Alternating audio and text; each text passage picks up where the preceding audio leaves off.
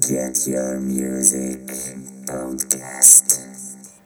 Всем привет, уважаемые подкастослушатели, любители музыки и металлхеды. Я вас приветствую на 24-м выпуске моего подкаста. И сегодня у меня самый холодный, самый мрачный и самый э, далекий по географии подкаст, потому что у меня сегодня замечательная группа Ултар из города Красноярска. И сегодня ко мне пришли ее замечательные представители, которых сложно отличить не только по внешности, но еще и по голосу. Э, это Глеб и Максим Сысоевы. Привет, ребята. Привет. Привет. Я рад, что вы очень, э, я очень рад, что вы пришли. Спасибо, что уделили внимание моему подкасту, потому что я группу Ултар знаю еще с тех времен, когда она так не называлась, вот, поэтому спасибо, что пришли. А, спасибо, Евгений, да. Да, это очень приятно, что вы пришли, потому что, ну, это, ну, реально здорово пообщаться с интересными группами, особенно группы, которые играют действительно по-европейски, с европейским качеством. Поэтому Э, перед тем, как мы начнем, мы, соответственно, поставим песню группы для тех, кто еще не знает о группе, а это очень большой косяк, что вы не знаете о группе. Вот, ребята, какую песню мы поставим для людей? А, давайте поставим новый сингл, который недавно вышел. Сварм. Отлично, тогда погнали.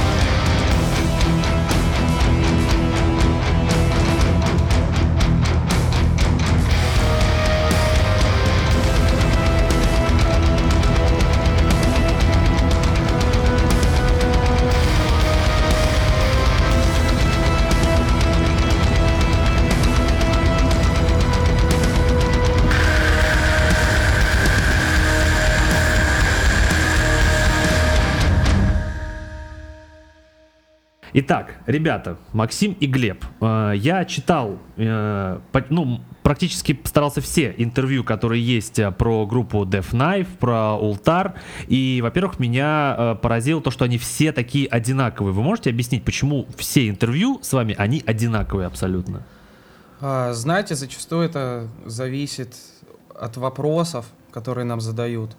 А, И насколько я помню, большинство интервью на них отвечал М- Марк, барабанщик нашей группы Death Knife. Мы вместе с ним основали группу. Вот. Я думаю, что именно с этим связана однообразность некоторая, но чаще всего э, я считаю, то, что да, однообразные вопросы встречаются на пути каждой начинающей группы молодой. Это нормально. Ну понятно, хорошо. Тогда можете вы сейчас вот в эфире моего подкаста а, нормально и подробно рассказать о том, как начиналась а, группа Death Knife, кто ее начал и как она началась? Так, насколько я помню, это было, по-моему, в 2011 году. А наш товарищ Марк, мы с ним тогда очень хорошо, очень плотно общались, много времени проводили вместе. Он э, закинул нам такую идею а, собраться и попробовать поиграть в Black Metal. Вот, мы с ним были, ну, и являемся по сей день большими фанатами этого жанра. И, собственно, у нас в начале июля, по-моему, даже июня, случилась первая репетиция. Позже мы... А, я помню то, что э, мы еще учились в школе. Вот. И Сколько Мы- вам было лет? нам было, наверное, нам было 15 лет. Вот. Обалдеть. Э, мы не втроем ос- основали группу. а, Нас было четверо изначально, Death Knife. Мы придумали первые три песни, наверное, за а, июнь-июль а, 2011 года. А, Работали над материалом а, я, Максим, а, басист Савелий Невзоров и барабанщик Марк Знак. Вот. А после первого концерта а, мы поняли, что нуждаемся в дополнительной а, поддержке гитары, вот, и начали искать второго гитариста, вот. Мы нашли Дениса, э, который играет с нами по сей день в, в Ултар, вот. А, Мы втроем, э, ну да, мы идем вместе с 2011 года, Нач- начали вместе с Death Knife и до сих пор э, занимаемся музыкой в Ултар, вот. А вопрос такой уточняющий. Э, Вот э, вы сказали оба, что э, группу предложил создать барабанщик Марк, а вы сами вдвоем не думали создать коллектив? А, у нас уже был на тот момент коллектив. Вот. Первая такая это детская группа. Она называлась Какая? э, Fan of Darkness. Она называлась. Вот. Мгм. И мы играли, ну, что-то около там Death, Black, Heavy металлическое. Вот. Играли также со школьными друзьями и, э, собственно, что слушали, то и отражалось вот в музыке. Вот, это так же, как у всех групп, собственно. Ребят, вопрос э, у меня такой. Вот вы говорите, что вы создали группу э, в 2011 году, вам было 15 лет, а как э, 14-летние, 15-летние пацаны э, увлеклись такой мрачной музыкой, как Black? Я, я, я сам начал слушать Black с 14 лет, но интересно, как вы к этому пришли? О, на, на, на момент создания группы нам было точнее 16 лет. В 15-14 лет мы э, занимались музыкой, но в формате другой группы. Вот, если быть точным, то Death Knife мы создавали, когда нам было 16 лет. А, Ну понятно, а как Black-то Black появился в вашей Metal? Black Metal в нашей жизни появился с детства, знаете ли, э, с лет 11 буквально. А именно кто? Кто Он- были первые группы? Э, Именно первые группы Cradle of Field и Begemot. Вот, самые Это первые... видимо тогда, когда они еще назывались Блэком, да? Э, ну, э, это был, это был самый первый какой-то такой слышанный момент в музыке. Я не знаю, это было просто что-то невероятное, ничего экстремальнее, как говорится, в жизни не слышал. Вот. Так что было совершенно неважно, что это и как называется. Но мы причем Крыдлов послушали, там, по-моему, последний альбом на тот момент был «Нимфетамин», и второй альбом Dusk. Dusk. Да, послушали. Эти оба альбома и такие, типа, нифига. Все понравилось. Все очень круто. Потом Бегемот послушали. А, Естественно, начали знакомиться с другой, э, ну, с другой сценой металлической, не только black metal, death metal, эм, heavy metal групп много любим, Merciful Fate. King Diamond, э, ну, не знаю, в 10 лет, наверное, начали слушать. Но он совсем, Обалдеть. он совсем не так экстремально звучит. Ну, естественно, после того, как мы его слушали в детстве, неудивительно, что когда мы подросли и услышали так называемый black metal, это нам понравилось. Вот, однозначно. А, Ну, то есть дальше как бы мы уже зашаривали полностью за весь жанр, норвежскую сцену, как бы начали ознакомливаться примерно там лет уже в 16 более активно. С французской сценой ознакомились совсем, в общем-то. А как вот вы же живете, получается, вот в Красноярске, в Сибири, как вообще там обстоит дело с э, ну, доступом к музыке, с, э, а, не знаю, а, там, знанием сцены и всякое такое? Но мы не в деревне живем.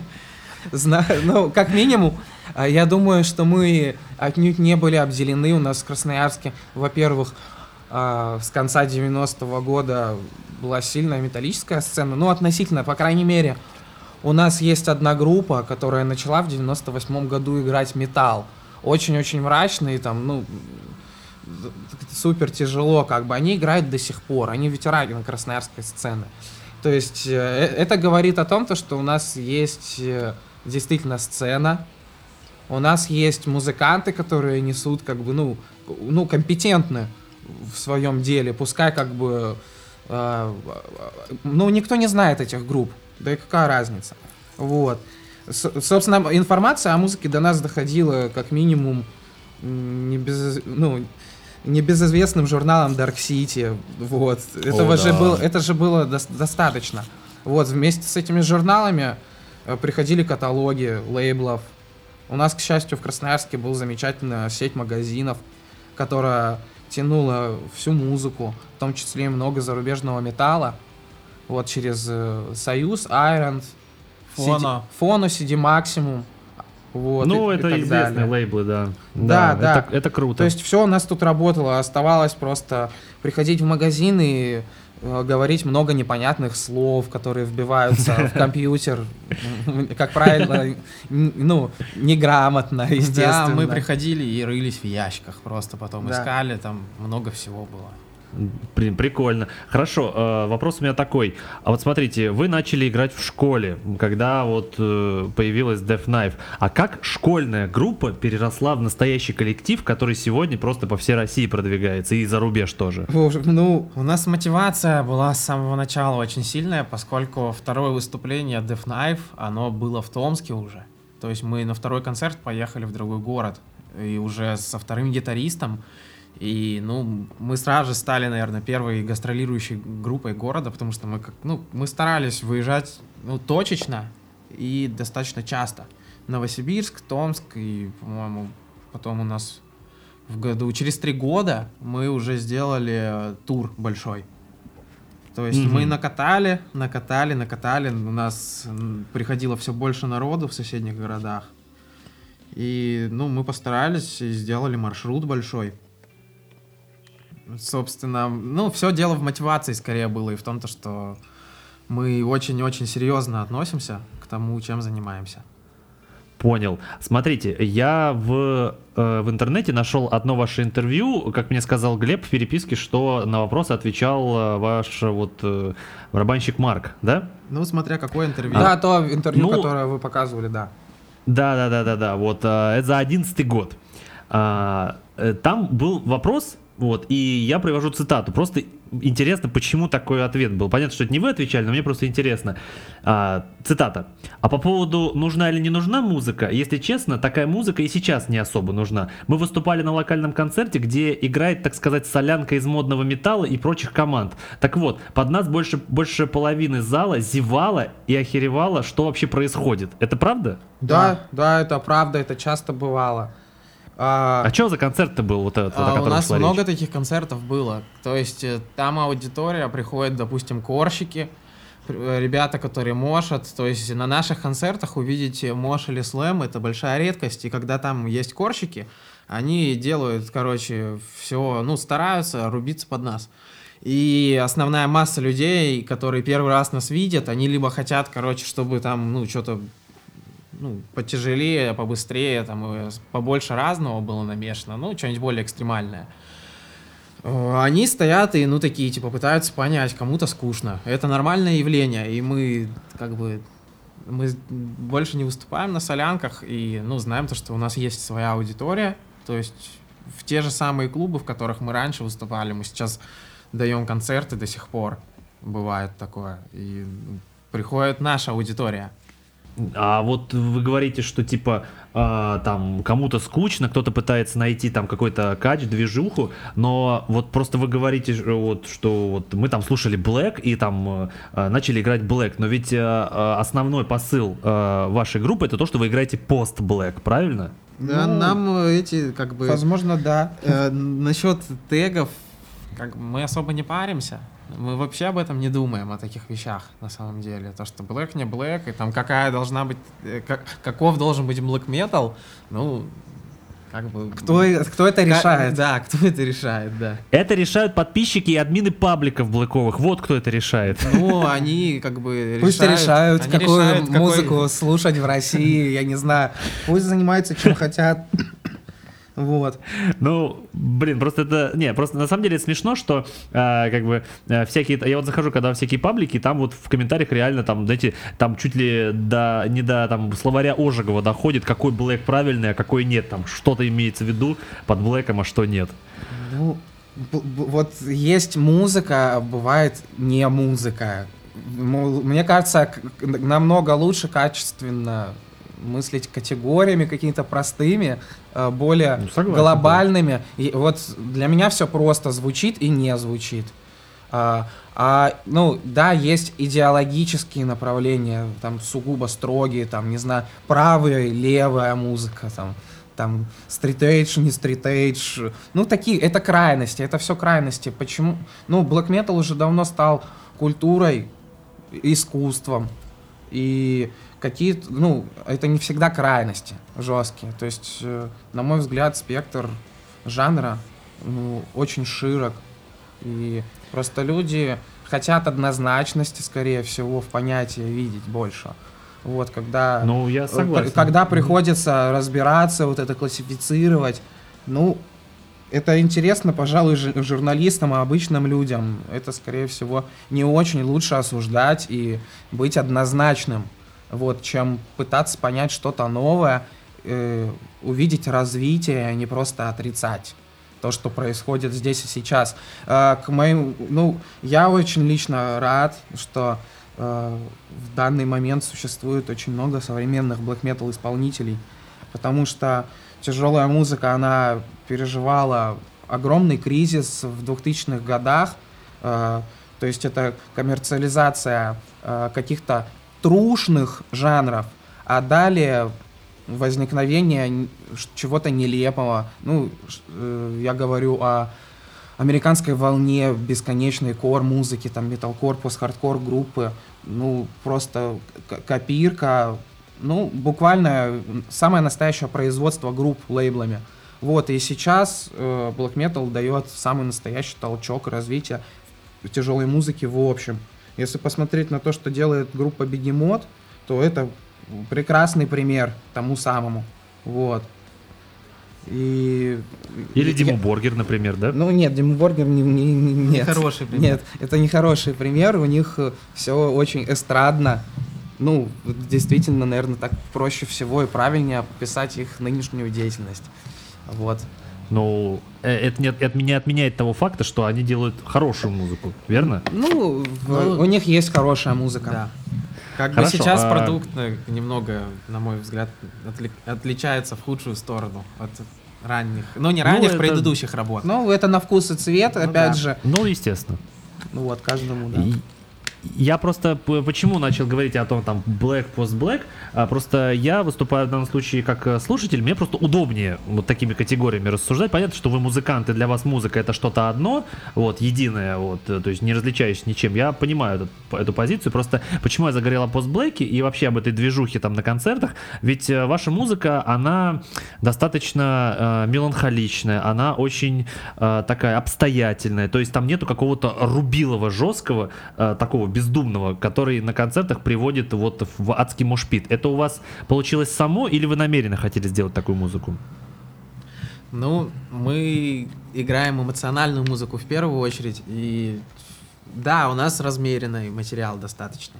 Тут не поспоришь, но есть, э, есть какие-то кульминационные моменты, но и в общем музыка, она, явля... она повествовательна. У нас есть, э, у нас э, была идея сделать музыку такой, чтобы она рассказывала свою историю. Ну, нашу историю, которую наш замысел раскрывала. Собственно, и выступление, оно, ну, имеет концептуальную основу, основу нашего альбома. Многие зрители не привык видеть нечто такое. У нас э, практически нету пауз между песнями. То есть мы это Я больше заметил, похо- да. это больше похоже на единое действие. Вот. И в нем есть э, э, развитие, кульминации, спад энергетики, бешеный подъем. Вот. На, на самом деле, э, да, действительно, не- несмотря на всю энергичность на сцене, люди, они, ну, до мурашек скованы порой, и это нам очень сильно нравится. Вот. Это лучше, чем э, те концерты, на которых когда-то мы играли, на них приходили крастеры, они прыгали со сцены, когда мы играли там какой-нибудь лайтовый shoegaze, ну, был stage diving, для нас это было дико, но мы просто были, ну, в тусовке в чьей-то, вот, и там вот это было нормально, вот, поэтому, ну, да, всякое бывает, А, в основном, в основном, конечно, э, на больших площадках все очень-очень эффектно. А вопрос, э, блин, мо- можно я вопросы концертов отставлю у меня дальше это, потому что это очень интересные вопросы, вот ну, попозже чуть-чуть. А, э, ребята, смотрите, опять последний раз вернусь к тому интервью 2011 года, там есть один момент, который меня, если честно, поразил, я хотел спросить об этом, правда это или нет. А, Там была такая цитата. Группа сейчас лишилась ударника по причине самоубийства. Это правда?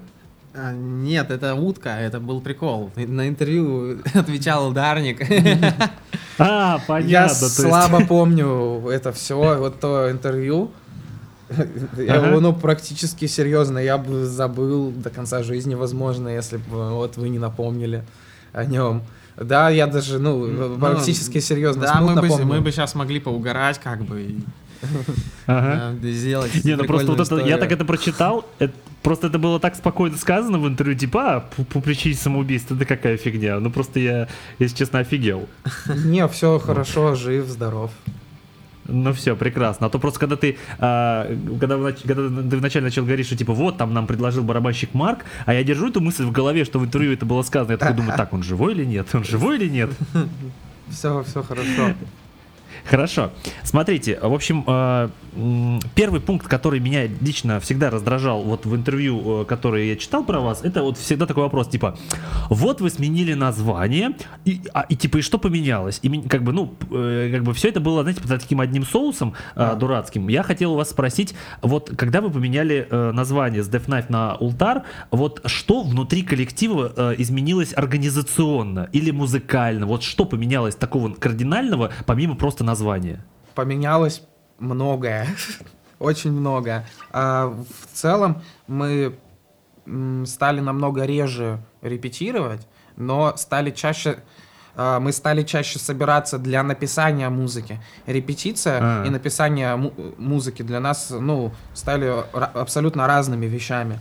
Так мы смогли погружаться именно в творческий процесс намного Получилось сильнее систематизировать его. получилось его систематизировать. Да, то есть э, за годы существования Death Knife мы получили огромный опыт концертный и репетиционный. Мы тратили очень-очень много времени на это. Вот, э, получив этот опыт, мы перешли к освоению другого, уже композиторского умения. А, Вот. И А. материал, матери- материал Ултар стал настолько сильно отличаться от того, что мы делали в Death Knife, что Я и мы, да. мы, мы просто сменили название. а, И тем самым решив не то, чтобы начать все заново, мы для себя расцениваем группу Death Knife как группа, в которой мы учились быть э, музыкантами и артистами. С- Сейчас все по-взрослому, и поэтому нужно было принять необходимые меры для этого. А, Поменялся имидж, то есть он появился, можно так сказать.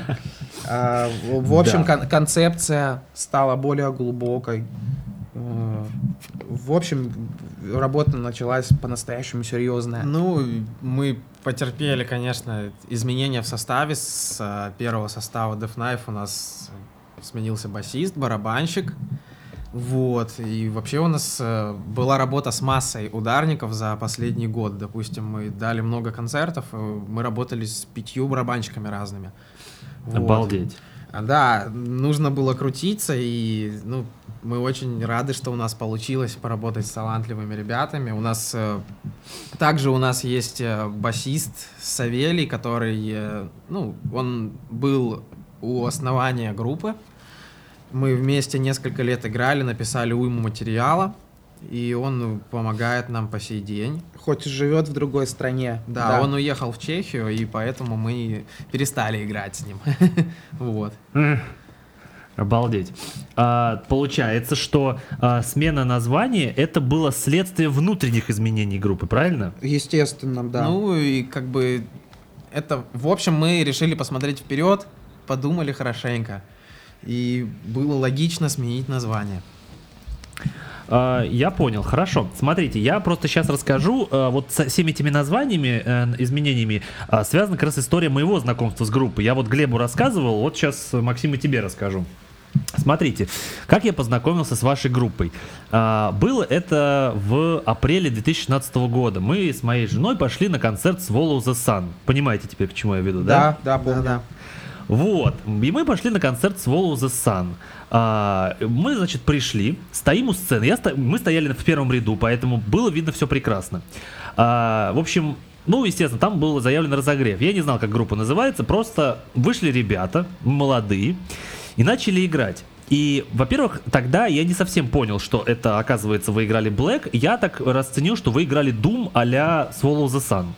Вот мне так это показалось тогда. Ну, Да, это неплохое сравнение, пускай, возможно, э, кому-то покажется иначе, но У них материал того альбома приблокованный достаточно, кстати.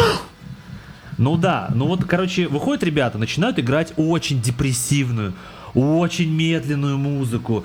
А, и, и что меня э, удивило тогда в этом концерте, ну, во-первых, музыка была, да, очень качественно сыграна, в смысле атмосферы, но меня, Глеб, очень ты удивил, э, потому что, во-первых, ты стоял э, в какой-то в очень странной одежде. Такое ощущение, что ты был одет в р- рваной какой-то одежде, как бы показывая тем, что ты э, страдаешь.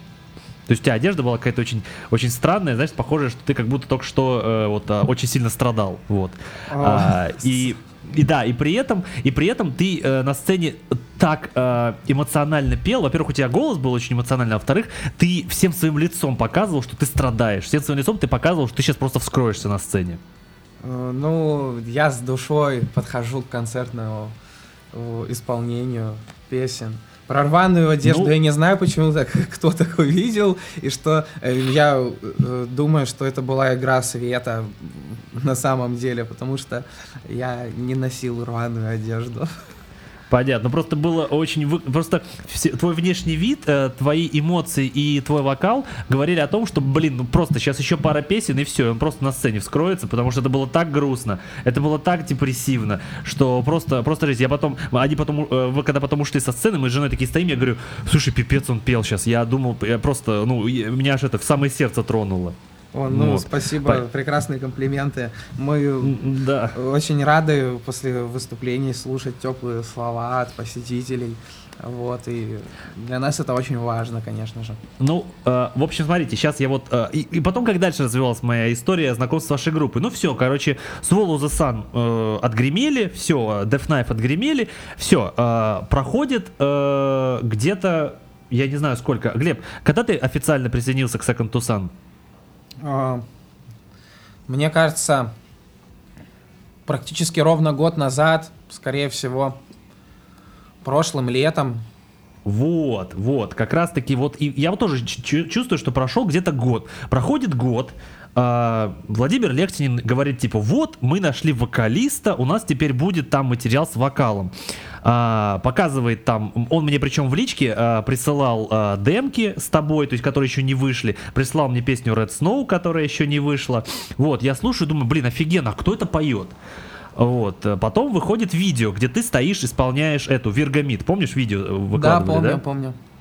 Вот, э, стоишь ты, исполняешь Виргамид. Во-первых, я тогда еще не знал, сколько тебе лет. Я такой смотрю, думаю, блин, наверное, ему лет 25 уже. Вот, взрослый выглядит. Вот. э, Потом я захожу на стену э, к своей э, подруге. У нас на свадьбе была вот фотограф наша, Настя. Она э, дико прется по Swallow the Sun, дико перлась по Death Knife. И у нее там на стене репост. Группа Ултар с кем-то еще. И там она пишет в комментариях, типа, вот, я посмотрел на Ултар на Swallow the Sun. И я такой думаю, ни хрена себе. То есть вокалист Second to Sun, я, оказывается, с ним познакомился еще раньше, чем Лехтинин. Оказывается, я его знал еще по Swallow the Sun. И вот после этого, Глеб, я такой подумал. Я потом пишу Лехтину, говорю, Владимир, ты офигенного вокалиста нашел, ты просто красавчик. Вот так это было. Ну, ну, супер, конечно. Да, я тоже рад, что все так вышло. Да, э, в общем, э, вопрос у меня такой. Вам э, выступление со Swallow the Sun что-то дало? Ну, вот в плане фидбэка какого-то. О, да, конечно же. Мы, во-первых, мы находимся далеко от столиц, но, как выяснилось, имеем определенную репутацию там, именно благодаря нашим выступлениям.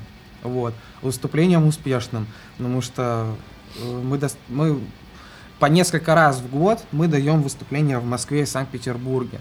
Мы можем э, действительно похвастаться выступлениями с э, известными исполнителями.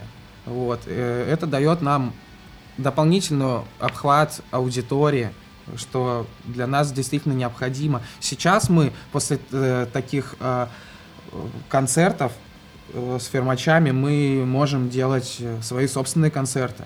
Вот что мы сделали в конце прошлого года и две недели назад в Москве и Санкт-Петербурге. Я так понял, вы в Москве и в Питере концерты да- даете чаще, чем в своем родном городе. Да, мы в целом преследуем э, цель э, ну, концертного именно, в- я не знаю, как сказать. Мы, мы любим в туры ездить. Вот. Больше, чем сидеть дома. И в столице, конечно же, это всегда самые большие площадки. Вот. Самое большое естественно. количество посетителей. Вот. А когда вы последний раз в Красноярске давали концерт? Ну, в начале тура, по-моему, это был, это начало марта было. 3 марта вроде бы. О, обалдеть. А, хорошо. Вопрос у меня такой. По другой теме. Давайте так. а, я захожу, когда в ваши группы ВКонтакте, вот, а, я вот смотрю там описание, там Ултар, это вот такая-то группа, там вот ДДДД, но никакого упоминания о Death Knife нет. Соответственно, вопрос. Вот прошлое Death Knife, оно забыто или забывается А, потихоньку? смотрите, у нас э, висело примерно год после... Вот у нас вышел клип, альбом, э, но все вышло под новым названием, но как раз в группе ВКонтакте, по-моему, даже... Да, только там. Там было написано X Death Knife. Целый год. Ну и также в описаниях, в некоторых пресс-релизах концертных, в промо Ага. иногда упоминается, да, то, что эта группа раньше называлась Death Knife, чтобы фанаты Death Knife пришли на концерт. Ну и, по-моему, большинство фанатов Death Knife знают, что теперь мы называемся Ултар. А, ну то есть вы как бы подготавливали э, вот фан-базу э, плавно, пере- чтобы они перетекли от вот старого Ну, вот нет, Death Knife к мы, новому мы не Ultar. готовили фан-базу, мы сразу же вот, э, вот вышел, мы обещали альбом Death Knife, но вышел вот Ултар, и мы Оно создали само новую собой страницу. Оно само собой получилось, но мы, мы старались рассказать людям о том, то, что мы теперь по-другому называемся. Понятно. Просто теперь э, узнать о том, что вы когда-то по-другому назывались, можно только из сайта Металл Архив. Только там теперь осталась Ну, инфа о это, том, что это вы когда-то были хорошо, другой группой. это же хорошо. Ну, наверное, да. Ну, на самом деле, если так вот сейчас зайти в группу ВКонтакте Ултар, то там все так по-европейски оформлено, все так серьезно, все там мерч, э, диски, тур, альбом, клип. То есть, э, я не знаю, вот такое ощущение, что у вас что-то вот щелкнуло одномоментно, и у вас группа превратилась в суперсерьезную европейскую Ну. группу. Это, честно говоря, не удивительно. Мы готовились. Мы готовили выпуск альбома, и то есть у нас была схема, чё, э, вот что сделать, чтобы альбом вышел по-нормальному, чтобы это не было постом ВКонтакте в группе, чтобы это был выход Мгм. альбома настоящий. То есть э, сейчас интернет может позволить э, делать музыкой как бы сумасшедшие вещи, можно зарабатывать огромные деньги, и для того, чтобы достичь желаемого результата, нужно вложиться. Ну, нужно вложиться не только материально, нужно вложить туда свою душу. Ну, на самом деле, это, ну, это похвально, потому что, э, как бы, э, со времен Swallow the Sun все поменялось очень сильно. То есть э, тогда я смотрел на вашу группу и думал, ну, нормально, ну, типа, нормальная такая молодая группа, а сейчас уже так не скажешь просто. А, вопрос такой. Э, Во-первых, во всех э, источниках и интервью везде вы рассказывали очень подробно о том, что там ваш э, вот альбом Кадат, он там вдохновлен Лавкрафтом и всякое такое. А, вопрос такой, а почему вы не выбрали такие вот традиционные для Блэка темы, типа сатанизм, какой-нибудь оккультизм, вот это вот эта вся мракота? Не, Это все очень круто, конечно. Мы, ну, нам это нравится, честно скажу. Но мы никогда не хотели ну, свое творчество как-то ну, основывать на подобных тематиках. Потому что это достаточно уже избитые темы. Ну, собственно, и Лавкрафт тоже как бы это не, не особо новая тема для того, чтобы использовать ее в музыке. Но нам это более интересно. То есть, ну, есть некоторые коллективы, которые тоже там у них название группы основано на творчестве Лавкрафта и так далее. Есть песни известных э, исполнителей, которые посвящены его творчеству, там будь то Металлика. Field, допустим, Да. и так далее. А у Field целые альбомы, как бы на, те- на тему. Вот. Ну, это вот э, тут, тут вы тем самым показали, что вот Лавкрафт может быть еще и Блэком, да? Ну, мы, мы, мы можем представить нашу музыку под какие-то из его сюжетов. Вот. Э, Ну, понятно. Ага. Мы т- так как бы и получается в основном. Так, как бы от, от того, что мы будем считать, что мы играем black metal, ну, типа, трушлее мы не станем. Ну, мы, да, мы, мы считаем, что мы играем black. Вот, ну и многие не согласятся с этим.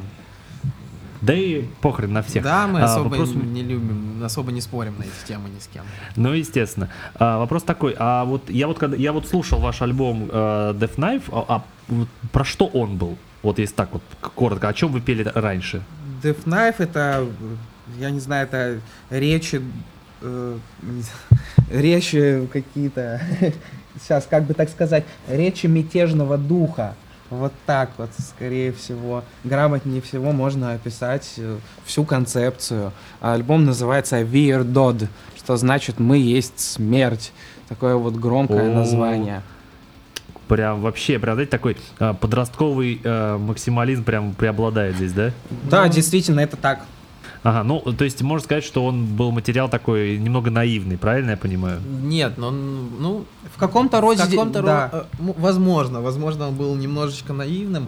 Он был сыр, он материал этого альбома был недостаточно сырым, хотя там все звучит сыро, но по сравнению с э, первым, э, там у нас была еще демо EP Пантеон называлось, оно Да, нам да. больше нравится, чем этот альбом. Вот там было пять песен отличных, и они были записаны очень сыро, очень быстро. Ну, мы немного времени на, на это потратили. Ну, вот сочинили первые там несколько треков и записали их, и это слушалось. Это принесло свои плоды, мы очень много концертов дали, и, как оказалось, много людей слушали эти записи, им нравилось. Вот, они потом приходили на концерты, а, мы продали весь тираж дисков, э, первого альбома Death Knife Verdot. И к тому же мы сами издавали первое EP Пантеон. Вот, и все распространяли на концертах, все бы успешно покупалось, продавалось. Вот. В целом э, роль свою эти релизы выполнили, принесли ну, некоторую известность нашему коллективу. Подготовили почву хорошую, ну, в плане опыта и гастрольной Блин. деятельности. Вот вы говорите, что там распродали э, там диски вот с э, прошлыми релизами. А как вы это сделали? Ведь э, надо же, блин, заинтересовать, найти столько людей. Это как вы так сделали? Люди на концертах покупали. Мы А, очень, мы очень, так. да, конечно, мы очень много мерча печатаем. У нас есть диски, у нас э, очень хорошо идет э, продажа за границу. Но в основном, Ага. в основном больше всего, конечно, все это продается на концертах и продается в хороших количествах. А, люди хотят сувениры, особенно если они выглядят э, очень хорошо, качественно, классно. Вот. Если это что-то особенное, ну тем более. Людям это нравится. Ну, блин. Блин, это офигенно на самом деле. Вот тут мы подошли вот э, к главной теме. Это как раз-таки альбом Кадат. Во-первых, э, скажите мне, не очень знающему, как переводится это название? А, Кадат это вымышленное слово из произведения Лавкрафта «Сомнамбулический Мгм. поиск неведомого Кадата». Кадат это гора, гора, э, на которой э, можно было удостоиться, я не знаю, аудиенции с высшими силами. Можно было увидеть нечто, можно было прийти к своей цели, к мечте. То есть кадат Ага. это, это нечто, что э, знаменует конец пути, то есть э, завершение э, похода длиною во всю жизнь. Обалдеть, как это глубокомысленно звучит на самом деле.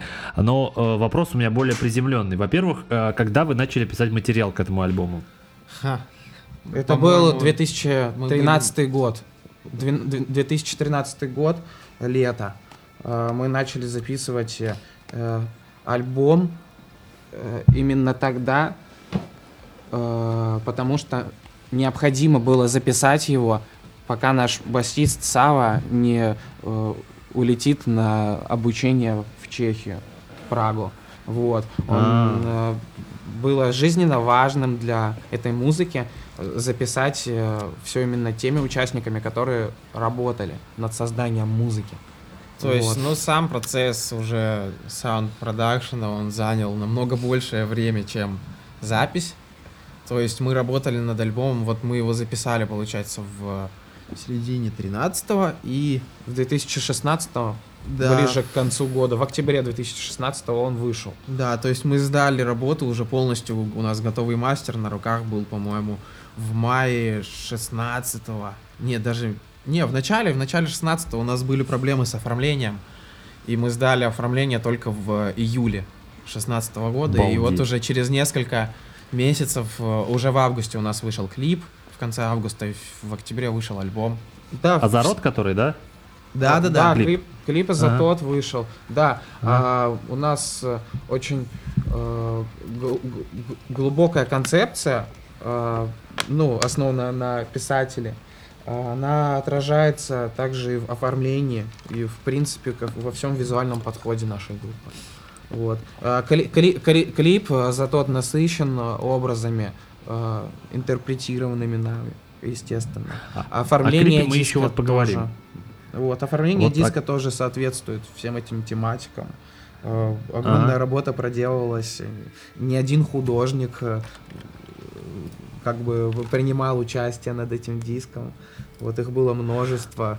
И не со всеми, к сожалению, удалось довести дело до конца, но, к счастью, мы преодолеваем все неприятности, которые у нас на пути. Ага. А, вот у меня еще такой вопрос. Эм, Я вот э, там читал, вы там описывали, кто, как писался материал. Во-первых, а, на альбоме 6 песен. А вот за те три года, что вы работали над этим альбомом, вы, у вас не было момента, когда вы возненавидели против просто уже эти песни? Э, Нет, мы с любовью подходили к делу. Мы их до сих пор играем, эти песни. играем их каждый концерт почти. Ну, ну как бы мы играем с этого альбома песни каждый концерт, но не все. Вот. И Ага, понятно. как бы все ок, у нас масса другого материала, который мы играем, но он пока что, ему еще рано звучать на сцене. Понятно. А кто, есть ли в группе какой-то вот, кто из вас основной композитор? Как вообще это происходит? Кто-то приходит а, там с идеей или с готовой песней уже? Как у вас это вот происходит э, внутрях, когда вы пишете песню? А, В, в основном над музыкой трудится Максим, Денис и я. А, Мы, мы втроем имеем достаточно композиторских навыков, и каждый, естественно, преуспевает в каких-то отдельных вещах больше, чем остальные, но э, каждый из нас способен придумать песню от начала до конца. Но чаще всего мы собираемся вместе холодными зимними ночами в студии и работаем до глубокой ночи. Э, Да, мы приходим где-то в 11 часов вечера и проводим в студии по 5, по 6 часов. Да, среди Ага. недели по выходным приходим. И иногда все начинается с одного рифа. Мы берем инструменты в руки, подключаем музыкальное оборудование для записи сразу же, чтобы писать демо. Вот, то есть, э, как правило, один риф приводит э, сразу же к остальным модуляциям и пре- преаранжировке. Вот. То есть э, мы сразу же записываем э, фундамента- фундамент трека, то есть основной скелет, и продолжаем работать над ним. Ну, как бы мы постоянно рабо- работаем над какими-то треками, заготовками. И, и бывает, да, такое то, что мы просто приходим на репетиции или просто при встрече делимся свежими идеями, и потом уже весь накопленный материал, он проходит отбор просто-напросто. Ну, время показывает. У, у меня есть рифы, вот, допустим, которые лежат уже три года, и я их не использовал нигде. Ну, может быть, может быть, они войдут в какой-нибудь из наших альбомов, в какую-нибудь песню. Посмотрим, время покажет. Так, ну, что меня удивило в альбоме Кадат, это, во-первых, э, длина песен. Я просто обалдел от песен по 10, 9 и 15 минут.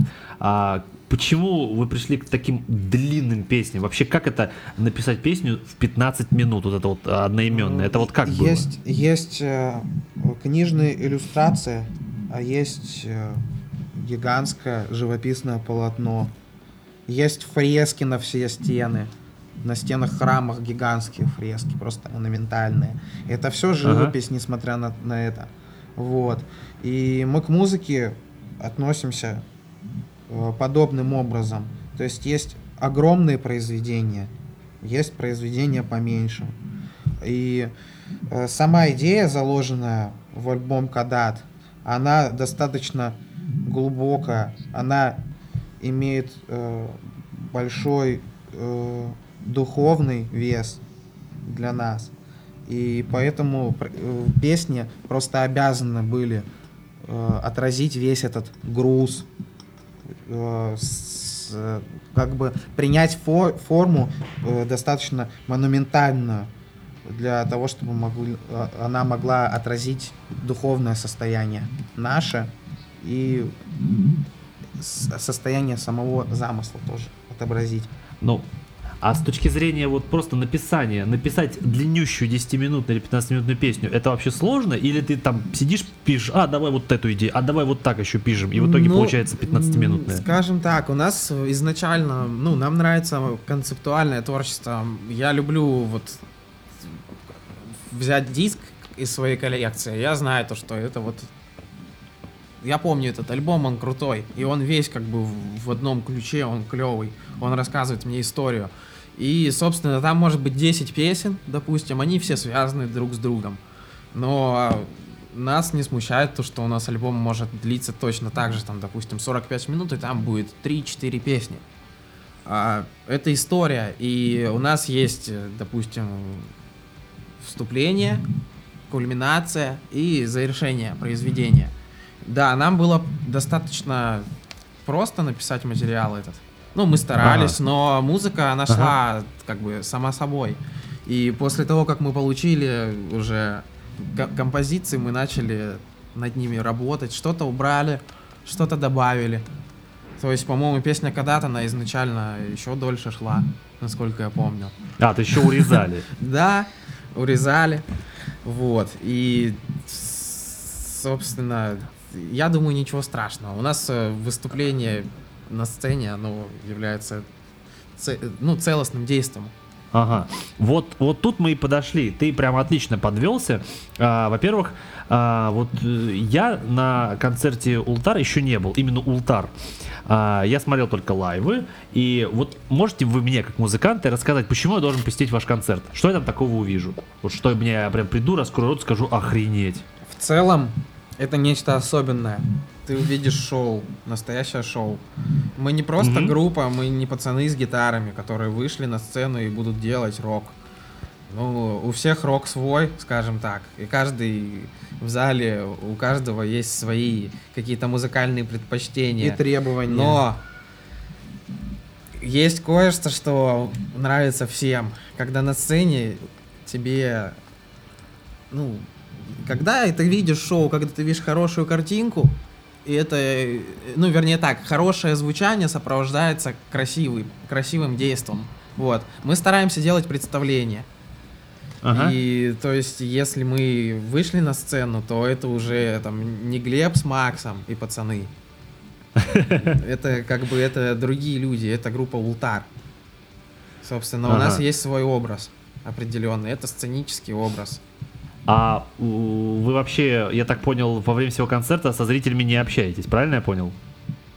А в целом, э, лучше не разрушать магию обычными словами человеческими. Ну, вот знаете, есть шоумены и так далее. Это не совсем про нас. Нет, мы несем некоторое, э, некое постороннее, потустороннее действие.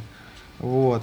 А, а, Это определенно магическое какое-то состояние наших душ транслирует э, то, что зритель может увидеть на концерте. А, Ну, да. Вот, это, э, это, это точно не обычный рок-концерт.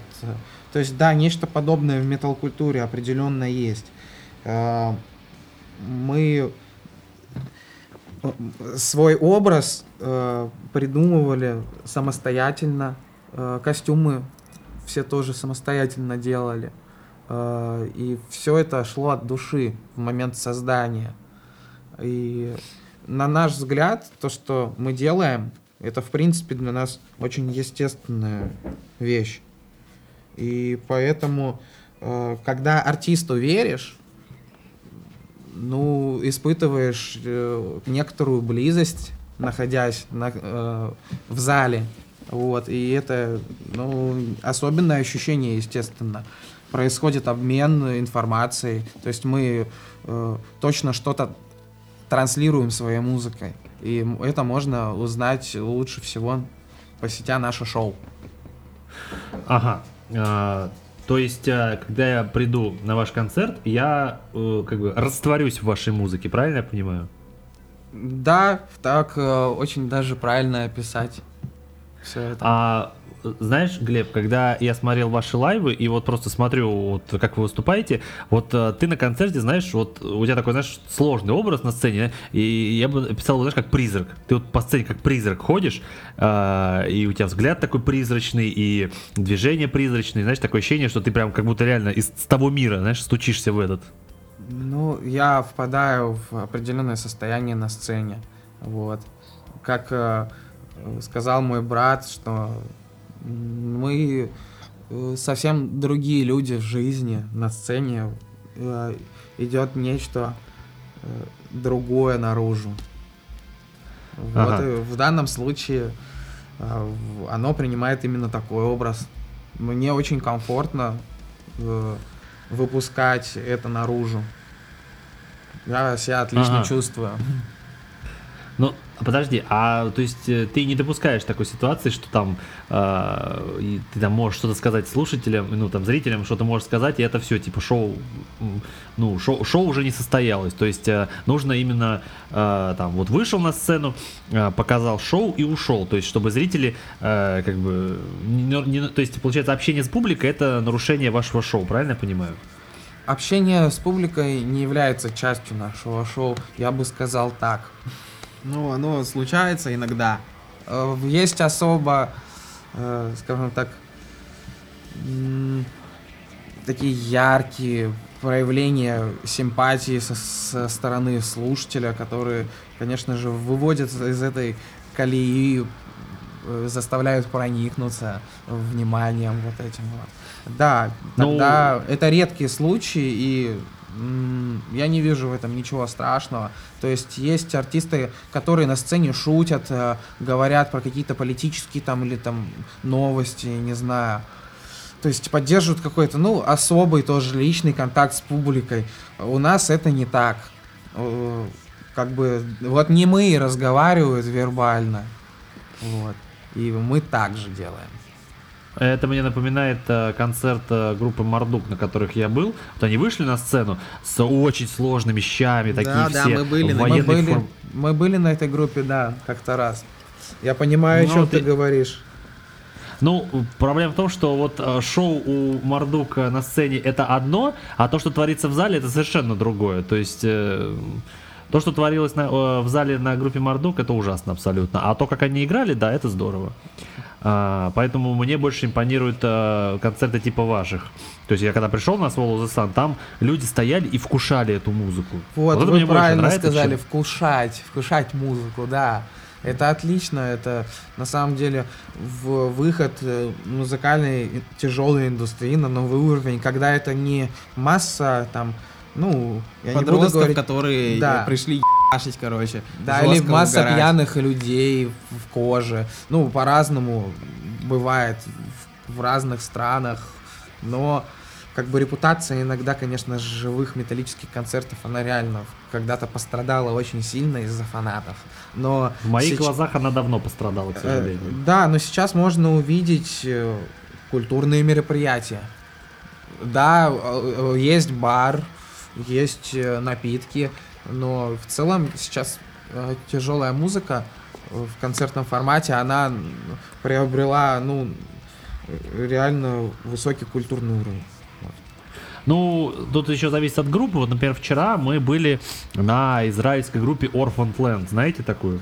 Нет, такую группу не знаем. Ну вот, а это израильский Oriental Metal. Вот там люди вкушали музыку. Вот там действительно было культурное мероприятие.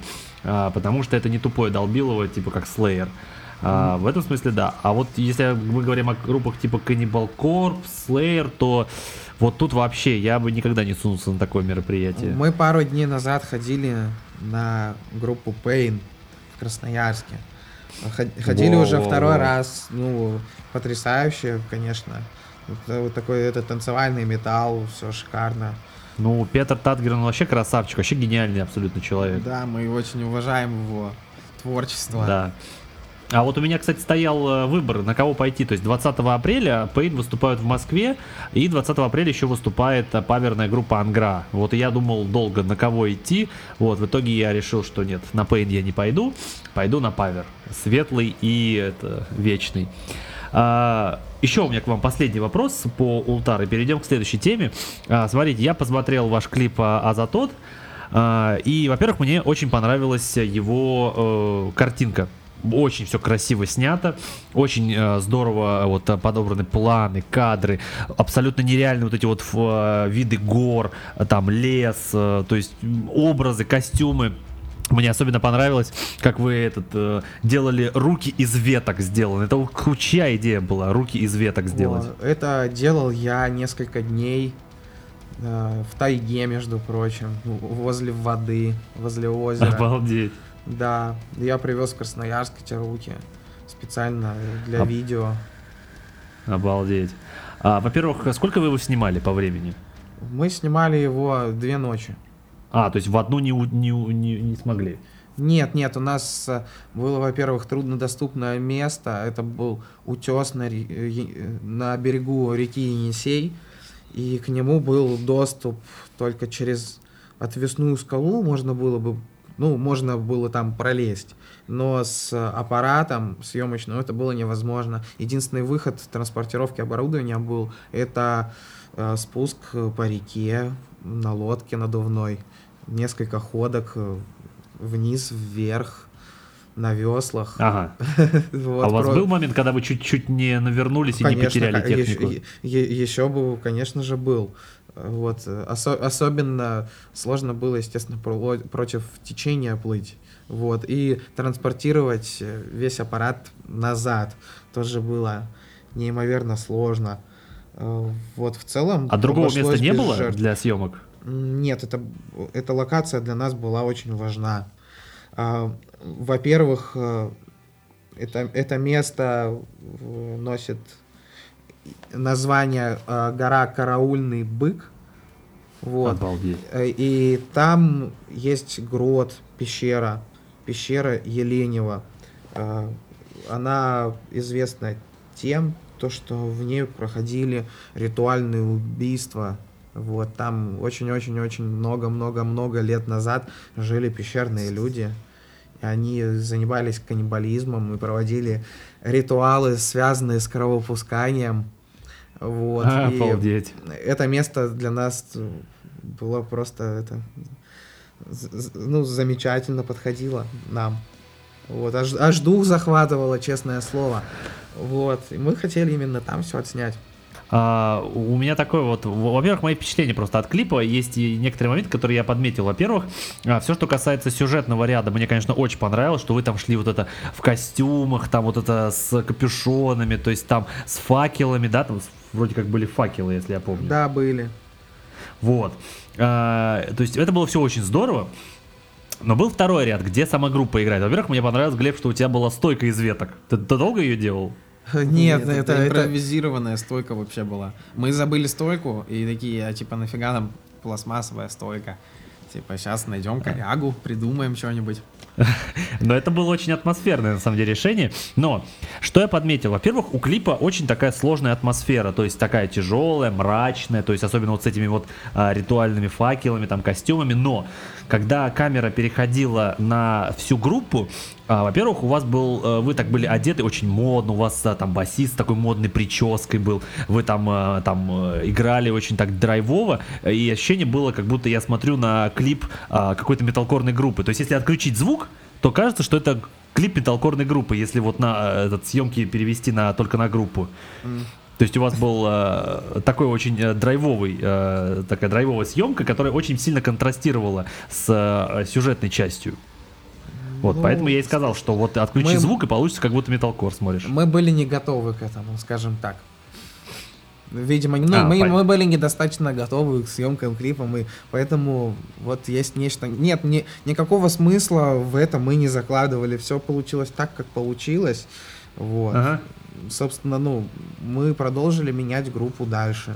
Не, точнее, А. не менять, а развивать. Вот. Ну, понятно. А, кстати, Глеб, я не спросил такой вопрос а, по поводу, ну, не то, что про Second to Sun, но так, это окольно. Во-первых, а, я когда слушал а, песни уже вот из First Chapter с вокалом, во-первых, мне очень понравилось, насколько там была проведена работа вокальная. То есть, э, э, как сказал э, Владимир Лехтин, что он тебя просто до смерти задолбал. Это так было? Э, ну, скажем так, я много времени провожу в студии, независимо от того, есть у меня запись для Володи ли- или нету ее. Я просто много записываюсь, много занимаюсь. Ага. И, возможно, для него это выглядит так, то, что он часто э, просил что-то менять. Ну, для него, возможно, это и часто, а для меня это просто профессиональный подход. А, ну то есть вообще ты не видел как бы про- проблемы вот там что-то перепеть, Нет, я, перезаписать, да? я не вижу проблемы в том, то, что иногда что-то нужно переделать. Это Ну, нормально. понятно. Я за результат. а, иногда что-то понимаешь с первого раза, иногда что-то нет. И чтобы прийти к согласию внутри коллектива. Естественно, нужно идти на компромиссы, и если что-то не получается, либо пытаться это все-таки переосилить, либо адекватно заменить. Вот. То есть это все сотрудничество, сотрудничество на расстоянии, э, запись музыки на расстоянии. Это э, тяжелый адский труд. Вот. И эту работу нужно уметь организовать. Ага, хорошо. У меня тогда три последних вопроса по поводу Second to Sun. Во-первых, э, какая твоя любимая песня вот из того альбома, что ты записывал вокал?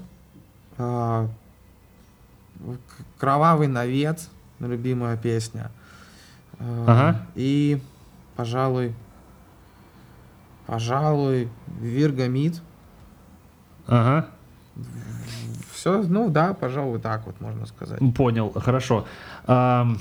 Смотри, а, во-первых, э, знаешь, такой тебе фидбэк будет от меня, потому что я в первую очередь, как бы, мне нравится Second э, и твоя работа в Second. Почему? Потому что, когда слушаешь э, Second вот э, то, как ты спел, а, во-первых, э, я не знаю, то ли это Лехти не так сделал, то ли это ты, но когда слушаешь твою работу Second там видно все твои э, вокальные данные, там слышно, какая у тебя техника, слышно, насколько ты умеешь по-разному петь. То есть, э, вообще, то есть, как бы тебя как вокалиста, вот Second очень хорошо раскрывает. А вот э, когда я слушал м, Кадат э, Ултара, э, там твой голос, он звучит, как будто его э, немножко на задние, на задворки вот э, в микс засунули, поэтому э, ты как будто вот не так сильно выделяешься вокалом в Ултар. То есть, если бы мне не сказали, что это ты, я бы, наверное, и не расслышал, что это ты. Вот как-то так. А, я так это прокомментирую. А, мы художники. И есть основные изобразительные средства, инструменты. Вот. В группе Ултар э, вокал это не главный инструмент.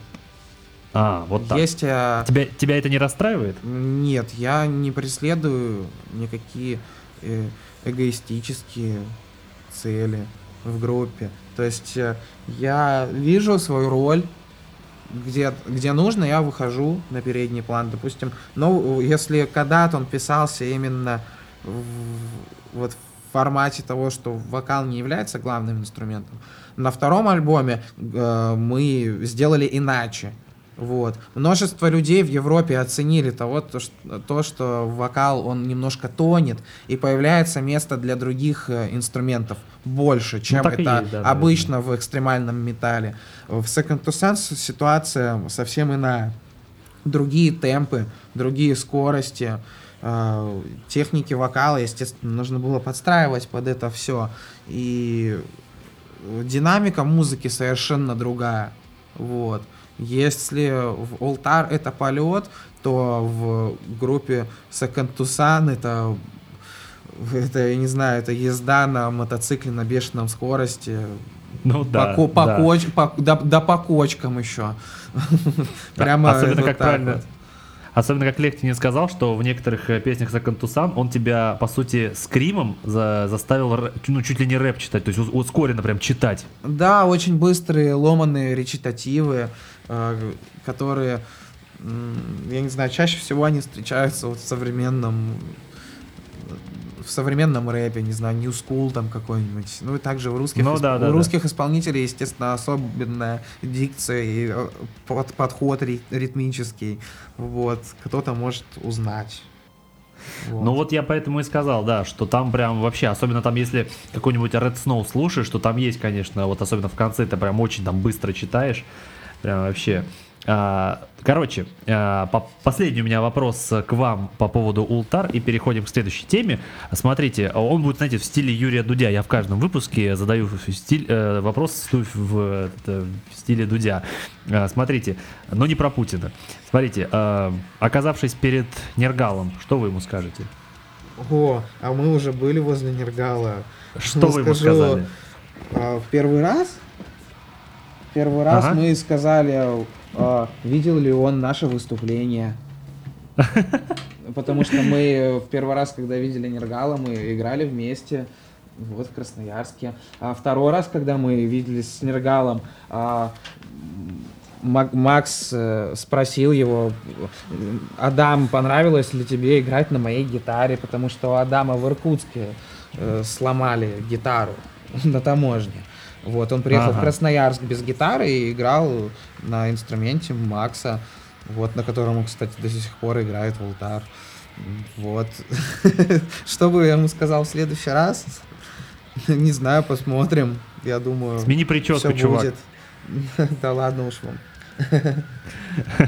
Все, в общем, на этом мы завершаем э, часть про Ултар, потому что, ну, вышло очень классно, ребята рассказали очень подробно, наконец-то я хоть узнал что-то побольше, чем э, дурацкие вопросы, почему вы сменили название, почему вы э, этот, э, там, про Лавкрафта поете.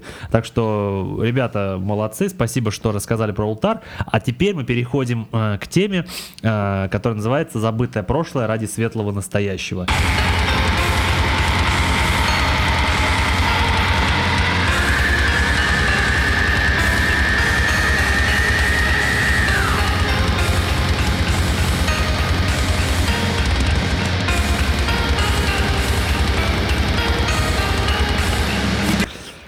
Ребята, почему я решил с вами на эту тему вообще поговорить? Потому что, ну, у вас есть опыт, э, вот, э, знаете, э, закрыть, закрыть одну главу группы и начать другую. Но если вы очень грамотно это сделали, то есть вы постоянно развивались, то есть вы музыку делали новую, то есть даже когда сменили название, вы никак вообще, знаете, там, не перечеркнули, там, сказали, все, Death Knife это вообще не мы, и вообще нас никогда не было. А, Во-первых, сразу вопрос. Вы э, песни с э, Death Knife играете на концертах Ултар? Э, Да, мы э, используем э, множество материала, которые придумали в годы существования э, Death Knife. Э, Не все, не все идеи на тот момент мы могли реализовать должным образом. Поэтому для нас нет ничего зазорного использовать э, песни старые, менять их как нам угодно. Потому что э, если мы видим потенциал творческий в каких-то вещах, что были сделаны ранее, то мы спокойно работаем над этими песнями дальше, несмотря на то, что прошло уже множество лет. Вот. Мы выступаем с э, песнями, мы э, меняем э, музыку, мы меняем э, даже слова, мы меняем название песен. Э, Ага. Вот, и мы можем делать со своей музыкой все, что мы хотим. А, до сих пор пользуемся э, лирикой, написанной э, в те самые годы существования Death Knife. Э, Мгм. те, э, ту лирику писал э, Марк, барабанщик группы Death Knife. Вот. Мгм. И мы до сих пор сотрудничаем с ним. Вот. Прикольно. А, хорошо, то есть э, вот твоей точки зрения смена названия группы это отказ от своего прошлого или это как-то это или наоборот прошлое оно не должно уходить из группы? Ну, можно вспомнить группу Celtic Frost, Да. которая раньше называлась Hellhammer, а потом она называется Трептикон после э, Celtic Frost. И все как бы логично, мы знаем, э, кто это, кто пишет музыку, историю, естественно, личности знаем. И Мгм. там, э, когда Hellhammer стал Celtic Frost или Celtic Frost, все это можно по-разному называть, естественно, да, да. А, Как тебе так- будет удобно? Да, как мне будет удобно. Тогда все было, естественно, поднесено в- с той точки зрения, то, что вот мы плохо играли, теперь мы будем играть хорошо. Э, У нас это не совсем так все. Мы просто развивались дальше. И когда наша э, внешняя оболочка перестала соответствовать внутренней, мы приняли меры. И все. Ага. Понял. Ну смотри, вот бывают вот такие случаи. А, вот э, есть, например, группа In Flames. Все мы ее хорошо знаем. А, или есть, например, на нашей сцене вот такая замечательная группа, которая у меня была, Illidians. А, вот эти две группы, они в начале своей карьеры играли вот, In Flames, они играли MDM, такой вот прям прямолинейный, сырой MDM. И Legion сначала играли Black. И сейчас обе эти группы ушли в сторону модерн металла. То есть они ушли вообще абсолютно туда ушли, вот в модерн метал. И сейчас э, материал, например, э, там, первых двух альбомов эти группы вообще не играют. То есть In Flames уже давно не играет альбомы, э, песни с, там, с первых трех альбомов, когда они играли еще MDM. То есть, по сути, группа In Flames э, перечеркнула свое прошлое и э, нигде больше не продвигает его. То есть песни не исполняются. Группа особо за это об этом не заикается. А, то есть э, считаете ли вы правильно, что вот группа берет и просто вычеркивает а, из своей жизни свои первые альбомы, говоря, что все, мы больше не такие? Ну, это, это достаточно логично на самом деле. Иногда Потому это что- самое правильное решение, когда э, успел, ну, набраться опыта. Естественно, как ты его набираешься? Допуская ошибки, э, иногда фатальные ошибки.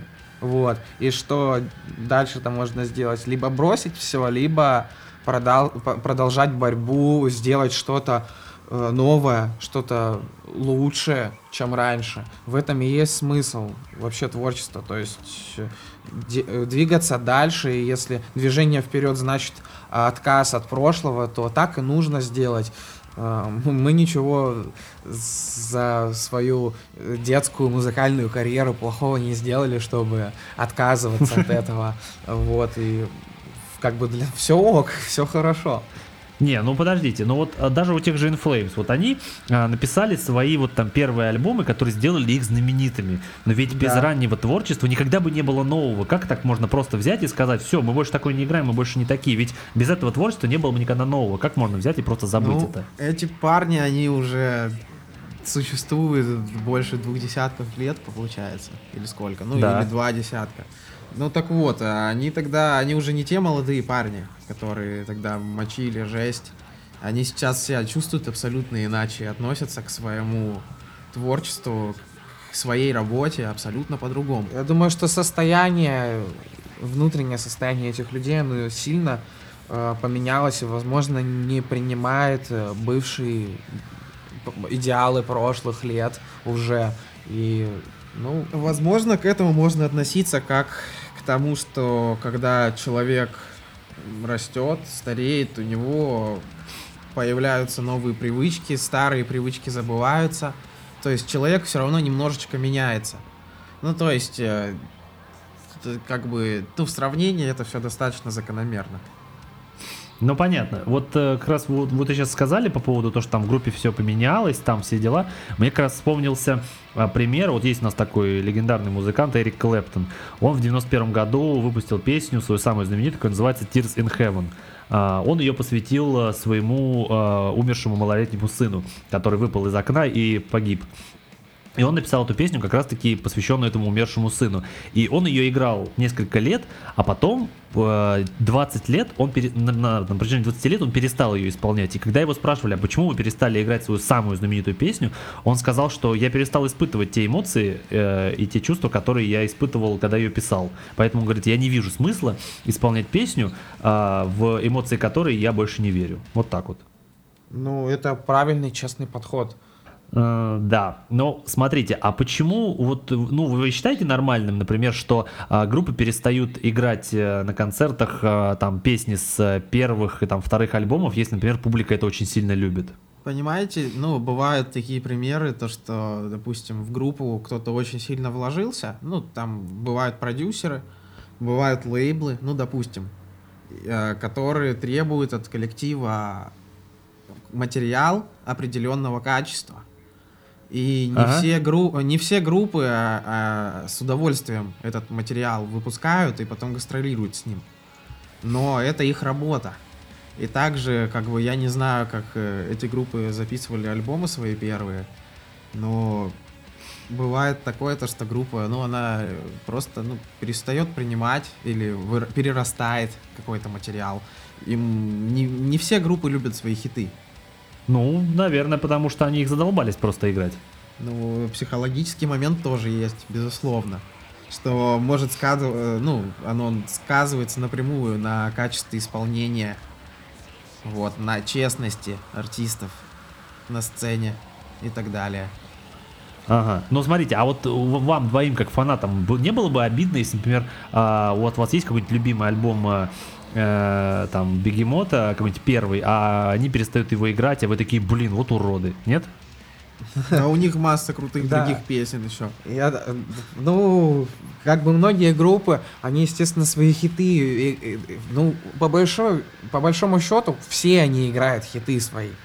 Вот по-любому, кто бы, кто бы то ни был. Естественно, есть какие-то там табу, запретные песни. Ну, если честно, я бы не сказал, что артист тем самым предает своих фанатов. То есть, э, на мой взгляд, он наоборот показывает свою То не есть- то чтобы независимость, а показывает, что у него есть голова на плечах, и если что-то происходит, то происходит по той или иной причине. Вот. Как уже ты рассказывал в своих примерах. Артисты, они меняют э, свой ну, стиль, потому что они, ну, как In Flames, допустим, они сменили жанр, и они больше не играют старые свои композиции, они перешли на другой рынок. Им, э, ну, уже это невыгодно, нет смысла играть старые композиции, я так думаю. Ну, да, я соглашусь, потому что сегодня количество их новых фанатов, наверное, гораздо больше, чем тех, которые в 90-х их слушали. Ну, может быть. Ну да, я не думаю, что э, если Inflames начнут играть э, материал второго альбома, то новые фанаты, хоть кто-то из них слышал эти, эти песни. Наверняка никто. Ну да. Ну хорошо, давайте так. Давайте убедимся в мысли, что ладно, бывает, что группы перестают играть песни. Бывает, что им нравиться их играть. Бывает, что им перестает уже ну, нравится обсуждать это старое творчество, потому что они хотят там дальше двигаться. Но, понимаете, существуют примеры, когда группы просто удаляют со всех площадок свои первые альбомы. Вот это вы считаете нормальным, когда официальный релиз, который когда-то они выпустили за деньги, а, просто берут и удаляют, говорят, что все, мы не такие, мы не хотим, чтобы вы это слушали. А, Если честно, на моей памяти я ну, не вспомню ни одного такого примера, поэтому ну, поделиться личным опытом по этому поводу очень сложно. Ну, А я прис- могу тебе привести пример, недалекий. Э, например? Господин, господин Владимир Лехтинин, который не очень любит а, обсуждать это, но если ты помнишь, у него были а, альбомы, например, а, Based on a True Story, который там потом обзывали джентовым, а, он просто удалил этот альбом, потому что он сказал, все, я не такой, я больше это не играю. Все. Ну, Лучше, А, чем название а- сменить. артисты, артисты, творческие личности, они очень э, ранимы. Все, все ранимы. И вопрос вот личного творчества, он очень интимный на самом деле. И создатель, он расценивает то, что он создал, ну, совсем другими категориями, нежели слушатель.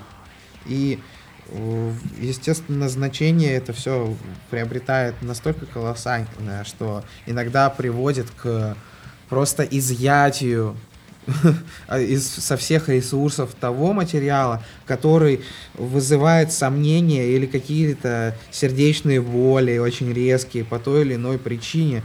Э, То есть э, я бы сказал, что к этому нужно относиться нормальным, если, ну, с пониманием, потому что, ну, очень сложно заниматься музыкой, творчеством очень сложно заниматься. Это что такую силу и раскрепощение нужно иметь, чтобы э, представить э, чужим людям свое сокровенное, э, и тем более еще пытаться показать всему миру вот это вот все ногое изнутри. Ну вот, поэтому для меня, для меня было бы это нормально. Если бы я захотел, я бы это сделал, меня бы ничего не остановило. Вот. Ну, блин, вот просто, понимаешь, вот ты как бы говоришь это с точки зрения музыканта, потому что ты их понимаешь. А я, например, понимаю а, слушателей. Например, слушатель а, вот там услышал где-то какую-нибудь песню, знаешь, с какого-нибудь там альбома, а заходит, а его нигде нет. То есть он изъят. Э, Это из а, цифровых источников, там диски больше не печатаются. Он пишет музыканту, типа, а где, а можно провести? Он говорит, не-не-не, все, я удалил, это больше не мое.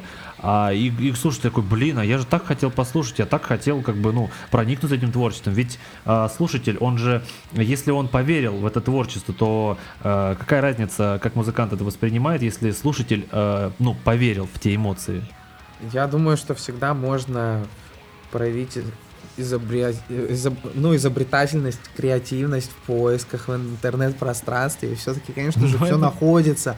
А, Ну к тому да. же, к тому же, ну, вот, допустим, в нашем случае, я бы сказал, если бы, если бы я сделал так, я бы сказал, мы печатали физический носитель, вот э, это единственный носитель для этой музыки.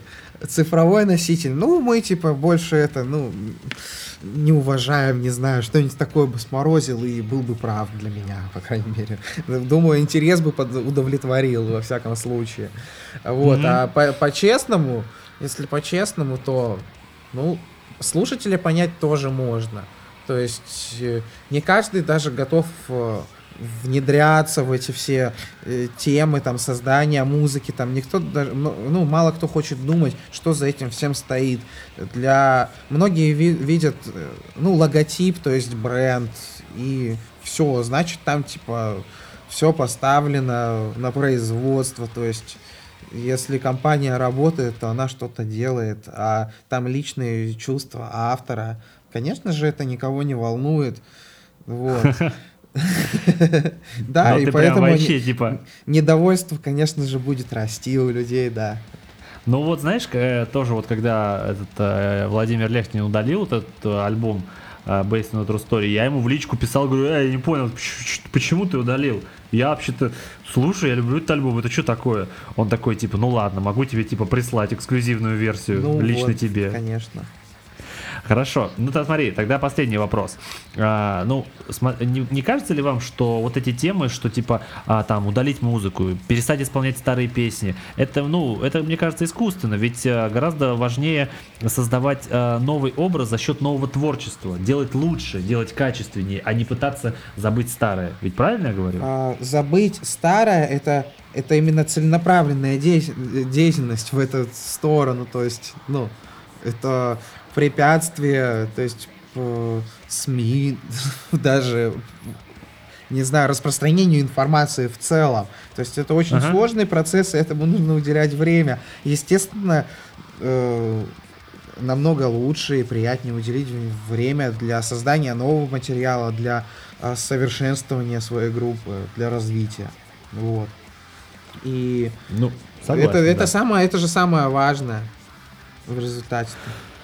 Ну да, потому что, блин, когда ты начинаешь рассказывать, что типа вот э, я там больше такое не играю, то, наверное, лучше делать э, новое и качественное, чтобы доказать реально, что ты ну, продвинулся куда-то, что ты стал ну, лучше. Нужно говорить, э, что не я так больше не играю, а что я продолжаю играть.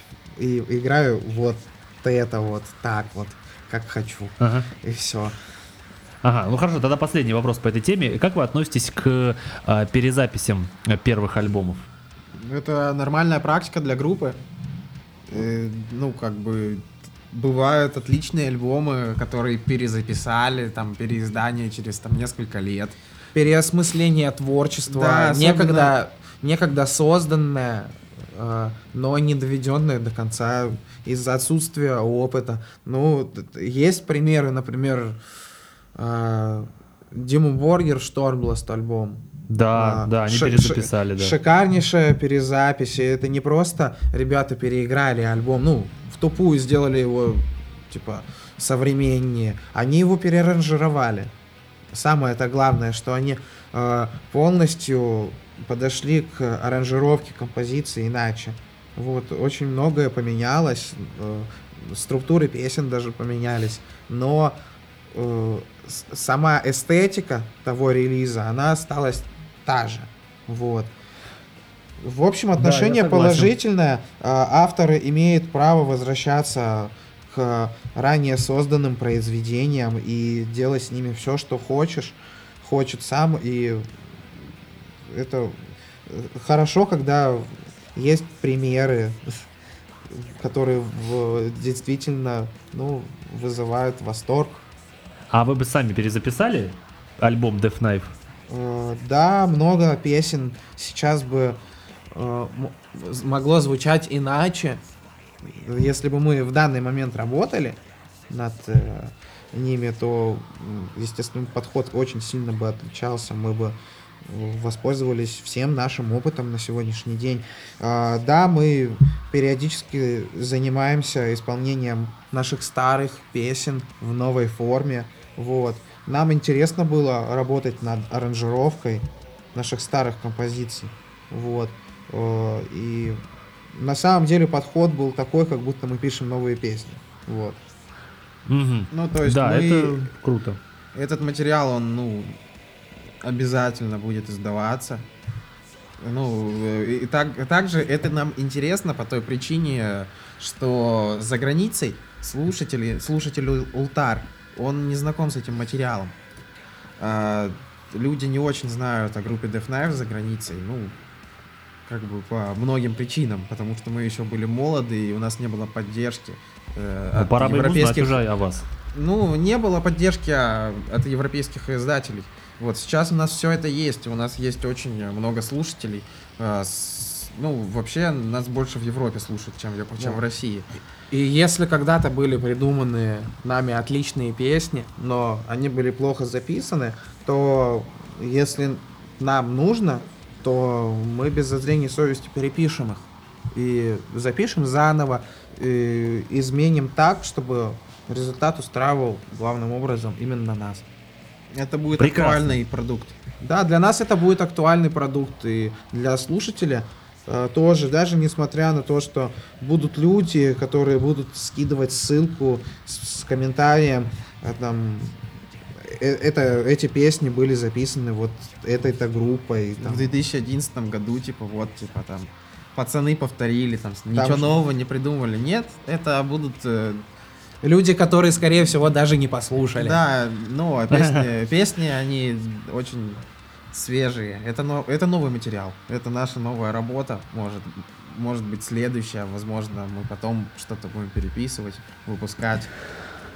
А, да, вот все бы так отвечали на подобные вопросы. А, давайте, короче, на этой замечательной ноте мы сейчас сделаем а, перебивку и будем прощаться.